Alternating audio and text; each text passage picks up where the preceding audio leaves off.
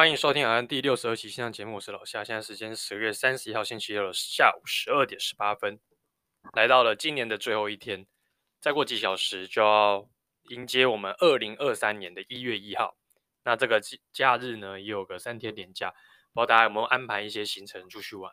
那在这边祝大家新年快乐。好，那很快的我们就要挥别我们二零二二年。其实对我自己来讲说，二零二二年算是变化蛮大的一年。怎么说呢？去年这个时候，我应该还在一般病房当护理师。那今年呢，有不一样的身份，当了一名呃麻醉科的护理师，开始走上麻醉这条路，因此才有了今天这样的一个节目。那这个节目当初起初创办跟起初在录音的一个初衷是希望可以透过录音分享给一般民众，或者说是给护理事宜的一个实习生。让他们去听听看，一个在临床工作一段时间的，也不算是非常资深的一个人，可能就是工作有几年经验的一个前辈，然后录音呢，可能跟大家分享临床的一些事情。那刚开始会分享一些以前在临床工作的一些种种，那其实后来发现到能分享的东西也就大概那几项。后来呢，因为走了麻醉这条路，所以陆陆续续也跟大家分享了麻醉的一些事情。虽然我分享的并不会到非常的深入到很难的地步，但我就尽可能的就以一个麻醉护理师的角度去跟分享给大家。毕竟在我们还没有接触到这条路之前，都会觉得麻醉是一个非常神秘的一个职业。因为大部分人，如果你有开刀经验，对于麻醉护理师，大概就是你进去的时候，帮你逗完 monitor，跟你讲说，哎，要睡觉喽，你大概就不会有印象，你也不知道他们在干嘛。相较于病房护理师或者是刀房的一些。护理师而言，哦，你可能比较能够切身的感受到他们大概能够做些什么。病房可能就是照顾病人，照顾呃你自己，或是你呃照顾的那些你的家人。在刀房，你可能透过一些戏剧，大概就可以看的一些剧情，就可以大家知道他们可能就是帮忙递一些器械，做一些器械的准备，协助医师开刀。而对麻醉护理师，你的印象大概就是一个人会在你的头侧跟你聊天。哦，我要问你有没有不舒服，大概就是这样子。所以其实大家对于麻醉这工作来讲说，相对来说还是比较陌生，因为就连我们自己在这个行业内的，你是护理系毕业的，你也不见得对麻醉护理师这个工作有很多的一些琢磨。而这份工作呢，基本上在大学也没有一门课专门在讲麻醉护理师，或者是说针对麻醉方面的一个开课也都没有。所以呢，真的是进入到这个行业。你是完全是一个新的领域，它不像是你以前在实习的时候，你可能会有接触过的东西。它等于就是你要放弃你目前所有的拥有的一些生活，走出你的舒适圈，去加入这个地方，然后呢，再从零开始去做学习。好，今年最大的转变大概就是这样，我就是从一个病房的护理师转任变成麻醉护理师。那学到今天，基本上也离我毕业大概就剩下两个月的时间。所以说，其实觉得时间其实过蛮快的。从当初的引颈期盼，赶快加入麻醉，到现在自己真的成为麻醉护理师的一员。好，那其实这段路呢，我觉得走的算是不轻松哦。因为其实刚开始起初的时候，你是要每天看一点书，做一点作业，然后慢慢的了解整个工作的 routine 之后，好，那你要让你的工作上手嘛。我觉得做工作最基本就是你要慢慢的。先从做稳，再做快。那做稳就是你要去了解这个地方的鲁定是什么。就算你没有要留在这边工作，就算你未来没有长久长待之计，但你目前所能做的就是把每一件小事做好。做好之后呢，再慢慢从中去了解做每件事情背后的一些学理、一些知识，化成自己学习的养分。那之后呢，就算你不在这个实习的单位工作。你去到别的地方，那些东西、那些经验都会成为你的东西。所以说呢，这份麻醉护理师的工作，在这今年带给我算是非常大的一个主题啦、主轴。哦，这基本上我的生活现在都是围绕着麻醉的部分作为做围绕这样。其实另外一点就是因为当麻醉护理师，你在自费学习过程中，你是没有薪水的，所以说其实也没有太多时间花钱出去跟大家享乐、出去玩。那随着之后呢，开始变成 staff 之后，那可能就会有比较多的钱，然后就可以开始继续我们快快乐乐的花钱生活啊。我基本上今年来说，算是过得相对来说比较朴实的一年呢，而主要都还是围绕在呃没有钱，然后还必须得学习的一个路途上这样子。其实，在录这个 part 部分，我已经重录了大概六遍，也不知道什么，就是讲话讲一讲就会一直有痰想要跑出来，可能是最近天气变化比较大，然后我女朋友最近也感冒，然后她可能有把一点点的感冒的病毒传染给我，但我可能现在也没有什么症状，只偶尔讲一讲，感觉有一些痰，有一些鼻涕。但这样的症状已经持续了大概一个礼拜左右了。其实在前一两周，我是真的有感冒的症状，流鼻涕、流鼻水非常严重，而且前阵子天气蛮干燥的嘛，我每天基本上鼻子都是慢慢的在流鼻血。那其实现在呢，天气也是持续的低温，所以呢，所有听众们一定要保持自己的身体健康，然后持续为自己保暖。上一回交换礼物有换到一个暖暖宝嘛，哦，那现在是每天我出出门的一个必备。不知道为什么、以前好像不太怕人，但我觉得到现在这个时候，哦，已经二十七、二十八岁，开始迈入要三字头了，开始觉得会有手脚冰冷的问题。难道真真的年纪到了吗？我也不知道。哦，那不知道跨年夜大家有没有出去玩？那我自己呢，是会跟我的呃我的女朋友，还有我的大学同学们一起在我们家跨年这样子。我们就一起买了一些披萨，然后可能去买一些炸物。然后呢，一起在晚上这个十点十一点的时候去唱 KTV，一起跨年这样子。随着年纪增长，其实，在以前大学之后，大学以前不算真的有跨过年。高中的时候，国高中都是跟着家人一起在电视机前面看着呃各个跨年晚会，看着艺人唱歌跳舞，好一起跨年。那现在大学之后呢，有跟大学同学一起去一零一底下跨年，一起冲夜冲啊，去哪边那个可能包栋民宿。跨年，或者说到出社会之后，跟着朋友们一起在哪一间餐厅，或者说一起在哪个地方打桌游，一起跨年。那这些跨年的回忆种种，哦，虽然都每个都不一样，每个阶段的朋友都不一样，但是我觉得那种愉悦的氛围是不变的。而那些朋友们呢，能够跟你相处到现在，那我觉得这些都是很好的朋友。现在呢，有以前有一句话嘛，就说朋友是越老的越好。然后到现在能够慢慢体会这样的一个感受，能够跟你现在平常有约的，大概就是你的大学同学、高中同学，甚至是你刚出社会一起奋斗努力的小伙伴，这些都是很好的一些人脉资源。跟同学们相处，跟朋友们相处，我觉得是非常快乐的。而这样的聚会啊，其实也是越来越难得，因为能够下一次陪伴你在你身旁的，不是是不是这些朋友也不知道。所以说，我觉得好好把握每一次能够相聚的一个可能，跟相聚的一个聚会当时的氛围，因为我觉得每一次的相处都是一项回忆，然后回过头来去看这些回忆都是非常的好的。回到我们这周麻醉麻醉的主题，那其实这一周呢，主要跟大家分享两件事情。第一件事情是切气切，第二件事情是开心脏手术的部分。那我先讲切气切好了。因为这周我又换到另外一个刀房去上班去学习，那这周呢，其实遇到两个切气切，所以呢，可以跟大家分享一下切气切的一个手术的过程跟我们要注意的事情。那切气切如果是一般民众的话，可能会对气切有一种莫名的害怕跟陌生，就连我自己以前还没有待过胸腔相关病房的时候，其实是没有遇过气切的。所以今天如果你临时在一个不知呃一个一个时间点，可能你送了一个有 trachea 的病人进来，我会有点不知所措，甚至会对那个 trachea 感到害怕跟陌生。当你真的在熟悉这个东西之后呢，你就会觉得这个其实也还好，它不过就是一根呃不不过就是一个洞，帮助病人通气的洞。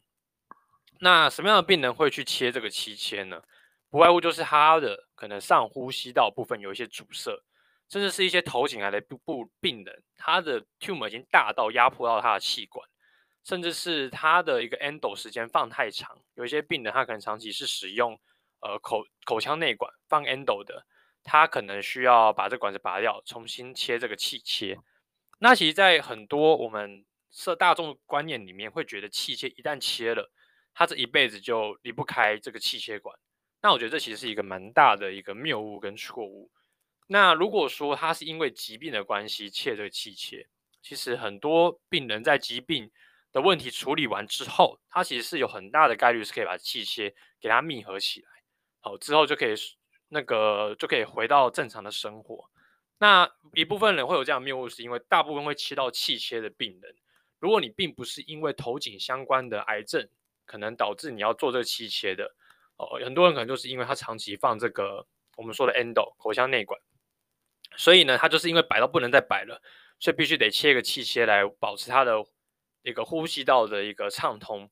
很多的时候是因为病人疾病的原因，可能是肺部，可能是癌症，可能是年纪大。呼吸有衰竭，所以必须得切这个气切。所以在很多人观点会觉得切气切感觉是已经走到没有路了，所以我必须得切一个气切来维持我的生命。好，所以说其实很多人对这个气切会感到非常害怕。那很多病人他切了气切之后，因为很多痰嘛，就从那气切的那个孔喷出来，所以很多人对于这个气切的管子跟孔都会感到非常的畏惧，甚至很害怕说，我是不是在做一些清洁的时候，是不是有东西掉进去就会发生什么事情？那我觉得这个不用太担心。其实气切你就把它想象成就像是我们嘴巴的一个延伸，它就是一个嘴巴的洞，会喷出这个。我们嘴巴会咳痰嘛，我们呼出会呼一些水蒸气，那这气切孔就是跟我们嘴巴一样，只是呢，今天我们上段可能有点阻塞，所以我们要在下面开一个洞，帮助我们去做呼吸。简单讲完这个气切的动作，讲我们在麻醉术中会做的一些事情，不外乎这些病人大概有两种状况，第一种就是他是因为手术的需要，我们一开始有些病人，比方头颈癌手术的病人。他会一开始在术前，我们先放一个 endo，endo 放完之后呢，外科会先帮他做一个 trachea。做 trachea 的过程中呢，他们当快要切到气管的时候，他们会请我们呃把 endo 松掉，往内推。好，因为他们会去找 trachea 的相对的位置去开个洞，为了避免说我们的那个他的手术刀去划破我们的 trachea，呃划破我们的 endo。所以呢，在他们准备快切到的时候，会请我们先把 endo 松掉。将整个 endo 往内推，好，把那个 cuff 的地方往内推进去一点点。他们会继续做他们的 procedure。当挖到气管的地方的时候，他们 OK 了，就会请我们把 endo 往外抽。往外抽了之后呢，他们就会放上那个，就是我们说的 tracheostomy 的那个学理的部分，就它的气那个那个气切的管子进去。好，然后呢，就会把管子接出来给我们，让我们去用机器去打看看。看是不是一个正确的位置，跟是不是适合，可不可以使用这样子。那其实整个切气切的这个手术时间不会到太久，大概手术过程两个小时以内就结束了。好，当这个切完兜上去之后，end 还有出来，那基本上这个 tracheostomy 就是完成了。好，所以说基本上这个气切的速度也是相当的快，甚至大家很多人在外国电影有看到，有一些人可能打架打一打，突然吸不到气，有没有？有人现场拿一个刀子。直接他的气管那边画一个洞，拆根吸管，这就是一个最初步的一个气切。其实器械就是长这样子，就是当你上段呼吸道可能发生狭窄、发生一些问题的时候，就需要透过这样的一个洞去帮助你做一个呼吸的一个动作，这样子。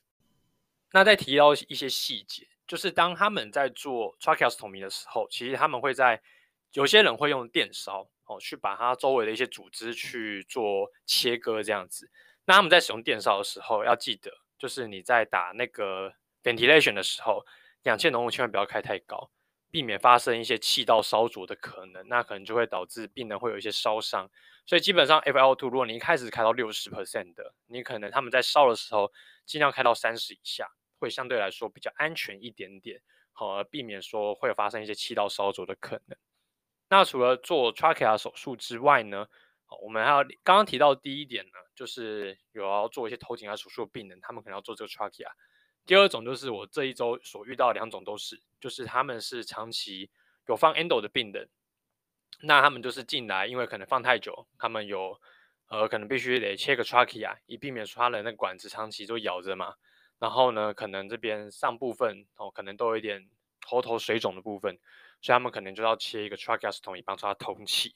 那这种病人进来呢，因为基本上都已经自备 endo 了嘛，自备 endo，所以说我们就是在术中也不用 induction，也不用插管，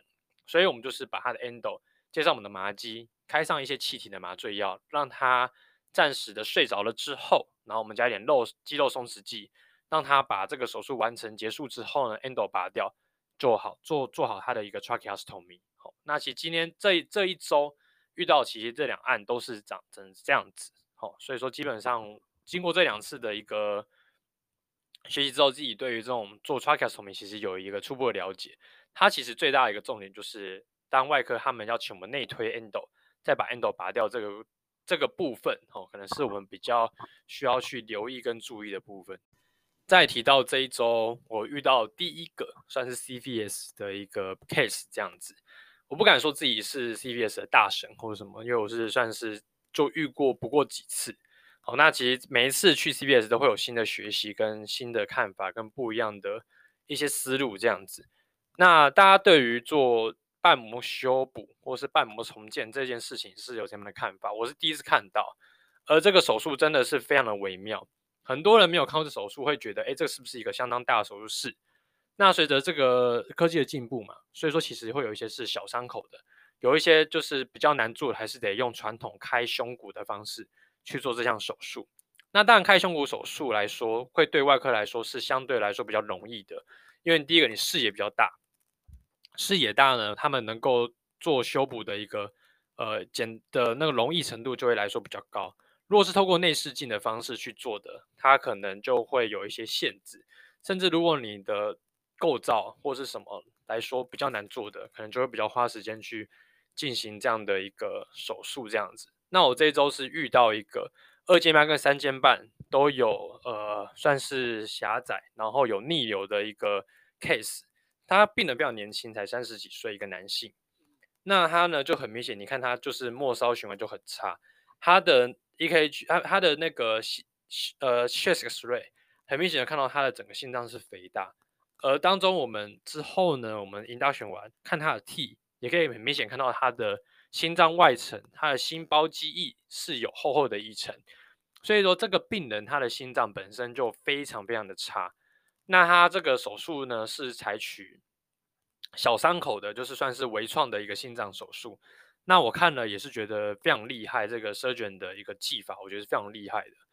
那先不论他那个手术的一个进行怎么进行，因为这毕竟他们是专家。那麻醉的部分我们能做些什么？那基本上前面赢大选流程会是差不多的，只是基本上遇到这种需要做 heart 手术的病人，我们都会先做一件事情，就会让病人清醒的一个状况下先打 A-Line。哦，因为基本上呢，我们在上麻药的时候会特别的小心，针针对这类型病人。基本上这些病人会进来开这种心脏手术，不外乎他的状况就不是到太好，而麻醉这种又是相对来说风险很大的一个事情。一旦你麻药上得太深什么的，那可能心脏就不跳了，可能就马上需要急救。所以我们需要有可以更立即监测病人血压变化的一个一个方法，所以我们都必须要让病人清醒的先打这个 ali。甚至如果说你担心他会有可能麻下去马上就会有 shock 的风险的话，我们还有可能需要先建立他的中心管路，甚至是让病人 awake 先打哦，可能 CBC 等等，这都是有可能的。那只是 ali 这部分一定要先去做施打，去做建立。建立了之后呢，其实在我们 prepare 之前，大家会觉得，哎，好像麻醉没有在干嘛。其实我们做了很多事情，我们要 prepare 非常多的一些监测 monitor，包含是脑部的 cerebral osmeter，还有我们前面讲的怕你上太深的 Beats。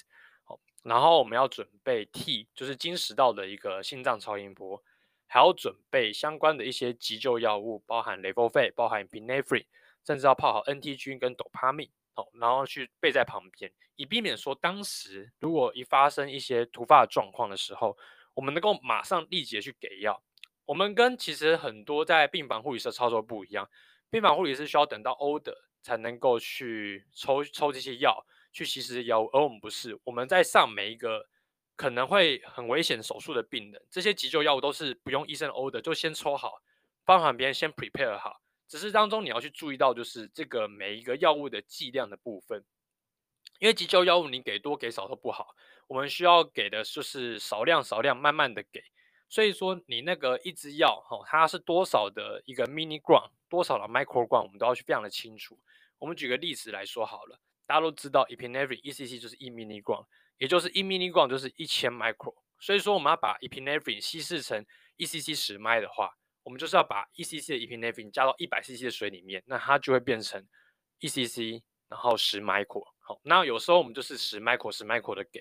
如果你是给了一支，然后可能就是又太强，它可能心脏就会跳得收缩的太强之类的。好，那这样的话就会导致可能手术过程中的一些。呃，可能他们外科不建议、不希望看到的一些事情发生，所以这种急救药都是要先备在旁边，先 stand by 好，而不是等到当下要用的时候再来稀释，那都是来不及的。好，那除了这些药物之外呢，我们还会有一些监测它 PA 可能它的一些混合血氧浓度，包含一些影像，哦，包含一些各种压力 CVC 的压力。好，当中另外一个还有就是体温的部分也是很重要。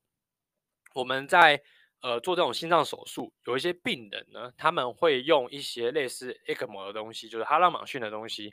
去接在机器外面体循机，好、哦、去做一个循环，帮助心脏去做功。好、就是它等于就是另类的一颗心脏，去帮忙其他的周边的一些组织去做灌流。因为我们在做心脏瓣膜修补，你想嘛，心脏如果一直在跳，一直在收缩，这手术是没办法做的。所以他们必须得让这个心脏停下来，才能够做这些瓣膜的修补。